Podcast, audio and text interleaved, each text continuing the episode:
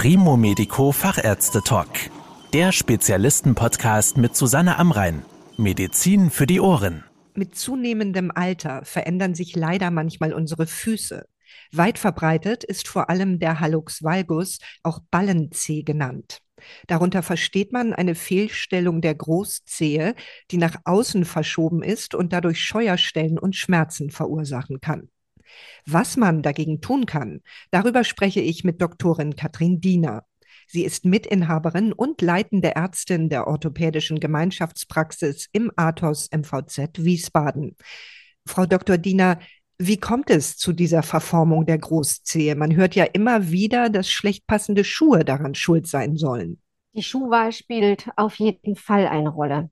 Enge oder spitz zulaufende Schuhe oder auch hohe Absätze können die Ballenzehe unterstützen, also die Bildung der Ballenzehe. Es gibt aber auch Kinder, die das schon haben. Das heißt, dass eine gewisse genetische Veranlagung auch eine Rolle spielen muss. Also die Schuhwahl alleine ist es nicht ausschließlich. Im Lehrbuch steht, multifaktoriell ist die Ursache. Das bedeutet, es können viele Ursachen zu der Ballenzehe führen. Ich habe es in der Einleitung ja schon kurz angerissen. Welche Probleme verursacht denn der Hallux valgus? Ja, leider im Anfangsstadium wenig. Ja, in der Regel ist es die optisch ersichtliche Verformung, also eher am Anfang der ästhetische Aspekt und das dann zunehmend der heraustretende Ballen beginnt im Schuh zu drücken. Das heißt, dass man sich dann wund läuft, Blasen läuft an der Stelle. Der schiefgestellte Zeh tut aber in dem Gelenk in der Regel lange Zeit gar nicht weh. Und wenn dann der Schmerz in dem Gelenk kommt, ist das in der Regel ein Schmerz aufgrund einer Gelenkarthrose, die durch die Fehlstellung allmählich entstanden ist. Das heißt, der Schmerz ist erst ein relativ spätes Symptom der Fehlstellung. Wenn man das Thema im Internet sucht, dann stößt man ziemlich schnell auf Bandagen, die damit werben, dass damit der Ballenzeh wieder gerade gerichtet werden könnte. Ist das so? Können Sie das empfehlen als erste Maßnahme? Da muss ich ein bisschen ausholen. Und zwar zur Anatomie. Die Ballenzehe ist nur das äußerlich ersichtliche Merkmal. Die eigentliche Ursache liegt aber viel tiefer im Fuß die liegt im Mittelfuß. Also weil der Mittelfußknochen vom Großzeh schief steht, entwickelt sich eine Schiefstellung der Großzehe. Das heißt, der Mittelfuß ist die Ursache, die Großzehe die Wirkung. Wenn man jetzt eine Bandage anlegt, wäre das bildlich dargestellt so, man würde am schiefen Turm von Pisa an der Antenne rütteln. Das würde den schiefen Turm überhaupt nicht gerade machen. Ja, das heißt, die Bandagen gehen völlig am Thema vorbei. Die können nicht helfen. Gibt es denn irgendwelche effektiven, konservativen Behandlungsmöglichkeiten für den Hallux? Leider nein. Natürlich ist es gut, wenn man seinen Fuß bewegt, Gymnastik macht, gibt es ja verschiedene Fußübungen, die da aufgeführt werden. Spiraldynamik, kurzer Fuß nach Yanda, alle so spezielle Fußgymnastiken, die sind gut und richtig, können aber an der Schiefstellung der Großzehe ursächlich nichts ändern, weil, wie ich eingangs sagte, der Mittelfußknochen eine Ursache ist. Und dieser Mittelfußknochen liegt im Fuß, ohne dass dort Sehnen oder Muskeln ansetzen. Das heißt, ein Muskelsehnentraining kann an dem Knochen nichts bewirken. Wie können Sie denn einen Hallux valgus durch eine Operation richten oder entschärfen, sage ich mal? Ja, die Korrektur muss eben auf diesen ersten Mittelfußknochen hinzielen. Ja. Und je nach Schweregrad, den man mit speziellen Röntgenbildern ausmessen kann, wird à la carte für jeden Patienten eine geeignete OP-Methode herausgesucht. Und das ist die große Kunst des Fußchirurgen, für jeden Patienten individuell das OP-Verfahren festzulegen. Und da zählt nicht nur die Stellung des Knochens, also der Schweregrad, sondern da gehören auch noch andere Faktoren dazu, die man mit berücksichtigen muss. Beispielsweise, wie steht die Ferse? Wie beweglich ist das alles? Hat man schon eine schwere Arthrose, also Verschleiß im Großzehengrundgelenk? Wie ist das Körpergewicht? Wie ist die allgemeine Verfassung des Patienten? Das sind alles Faktoren, die ich berücksichtigen muss, um aus einem Potpourri von über 100 OPs die geeignete herauszusuchen. Und ein erfahrener Fußchirurg hat circa fünf OP-Methoden in petto, die er dann dem Patienten zuordnet, ihm auch erklärt, warum er diese Methode ausgewählt hat. Und anhand der Auswahl der OP-Methode entscheidet sich dann auch, wie die Nachbehandlung stattfinden muss. Und die ist sehr unterschiedlich. Ich sage immer kleine Fehlstellung, kleine OP, kleine Nachbehandlung, große Fehlstellung, große OP, lange Nachbehandlung. Bleiben wir noch mal bei dem Eingriff selbst. Wie aufwendig ist er? Also kann der ambulant durchgeführt werden? Ist dafür eine große Narkose erforderlich? Und wie lange dauert so eine Operation? Das hängt natürlich auch wieder von der OP-Methodik ab und hängt auch von der Erfahrung des Fußchirurgen ab, wie schnell er so eine OP-Methode praktizieren kann. In der Regel sind die Halux valgus OPs ambulant. Ja, es sei denn, der Patient ist in einer etwas schwierigen Verfassung, dass dann eben ambulantes Vorgehen für den Patienten nicht geeignet ist im Allgemeinen. Aber die OP-Methoden sind in der Regel ambulant.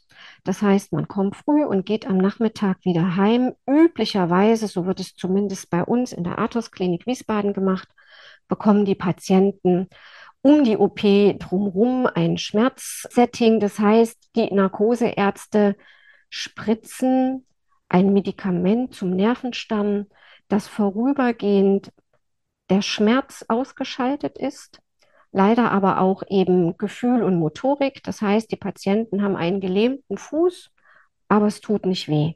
Diese Schmerzblockade, die hält in der Regel bis zum nächsten Tag an sodass die Patienten die erste Nacht in der Regel gut überstehen. Und wenn dann so allmählich wieder Gefühl und Motorik, die Bewegung in den Fuß hineinkommt, ist das Gröbste vorbei.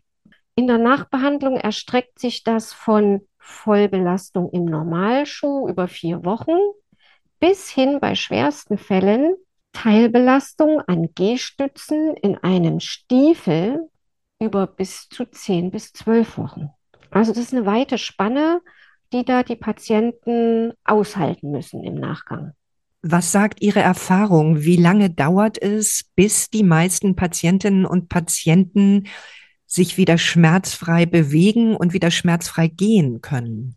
Also das hängt ein bisschen davon ab, wie schwer der Verschleiß im Großzehengrundgelenk ist. Durch die Schiefstellung der Großzehe entsteht er ja allmählich. Und häufig kommen tatsächlich Patienten schon in einem recht fortgeschrittenen Stadium, wo dieses Zehengelenk schon ganz schön gestört ist mit seinem Knorpelbelag. Und den Patienten sage ich dann, ich kann das chirurgisch gerade ausrichten.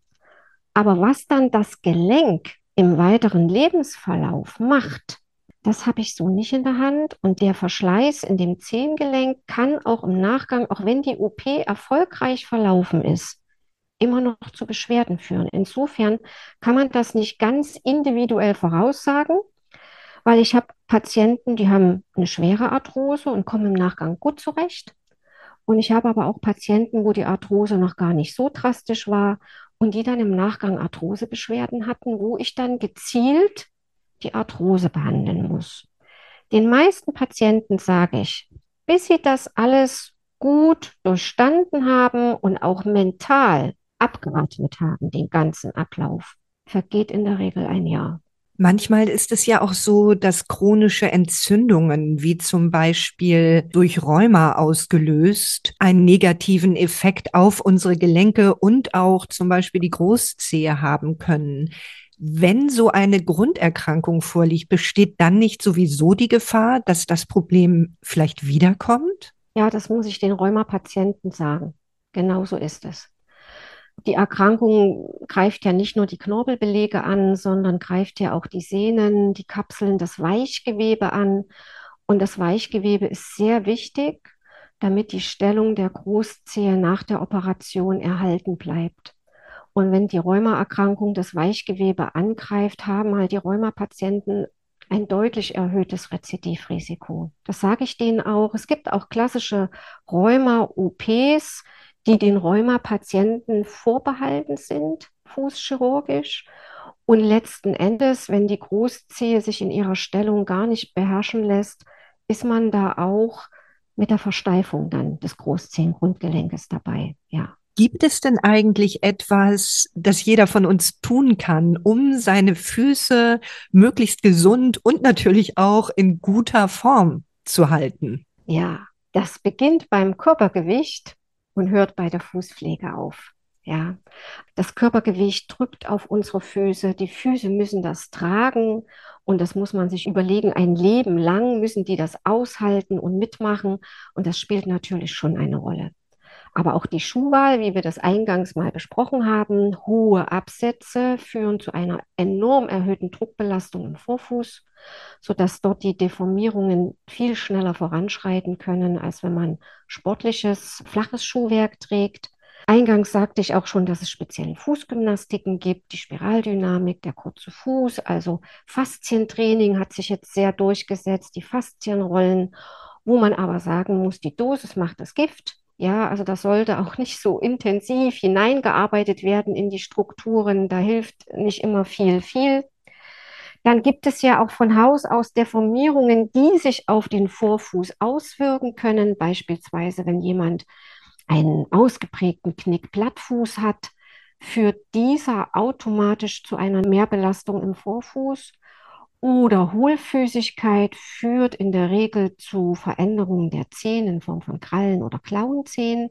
Das heißt, solchen Patienten muss angeraten werden, wirklich konsequent die Einlagen zu tragen, damit die sich positiv auf die Zehenstellung auswirken können.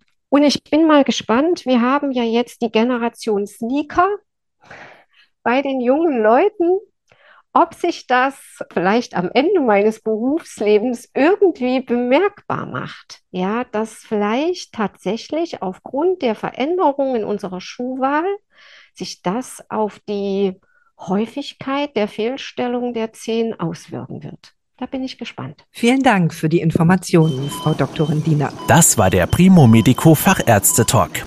Danke, dass Sie zugehört haben.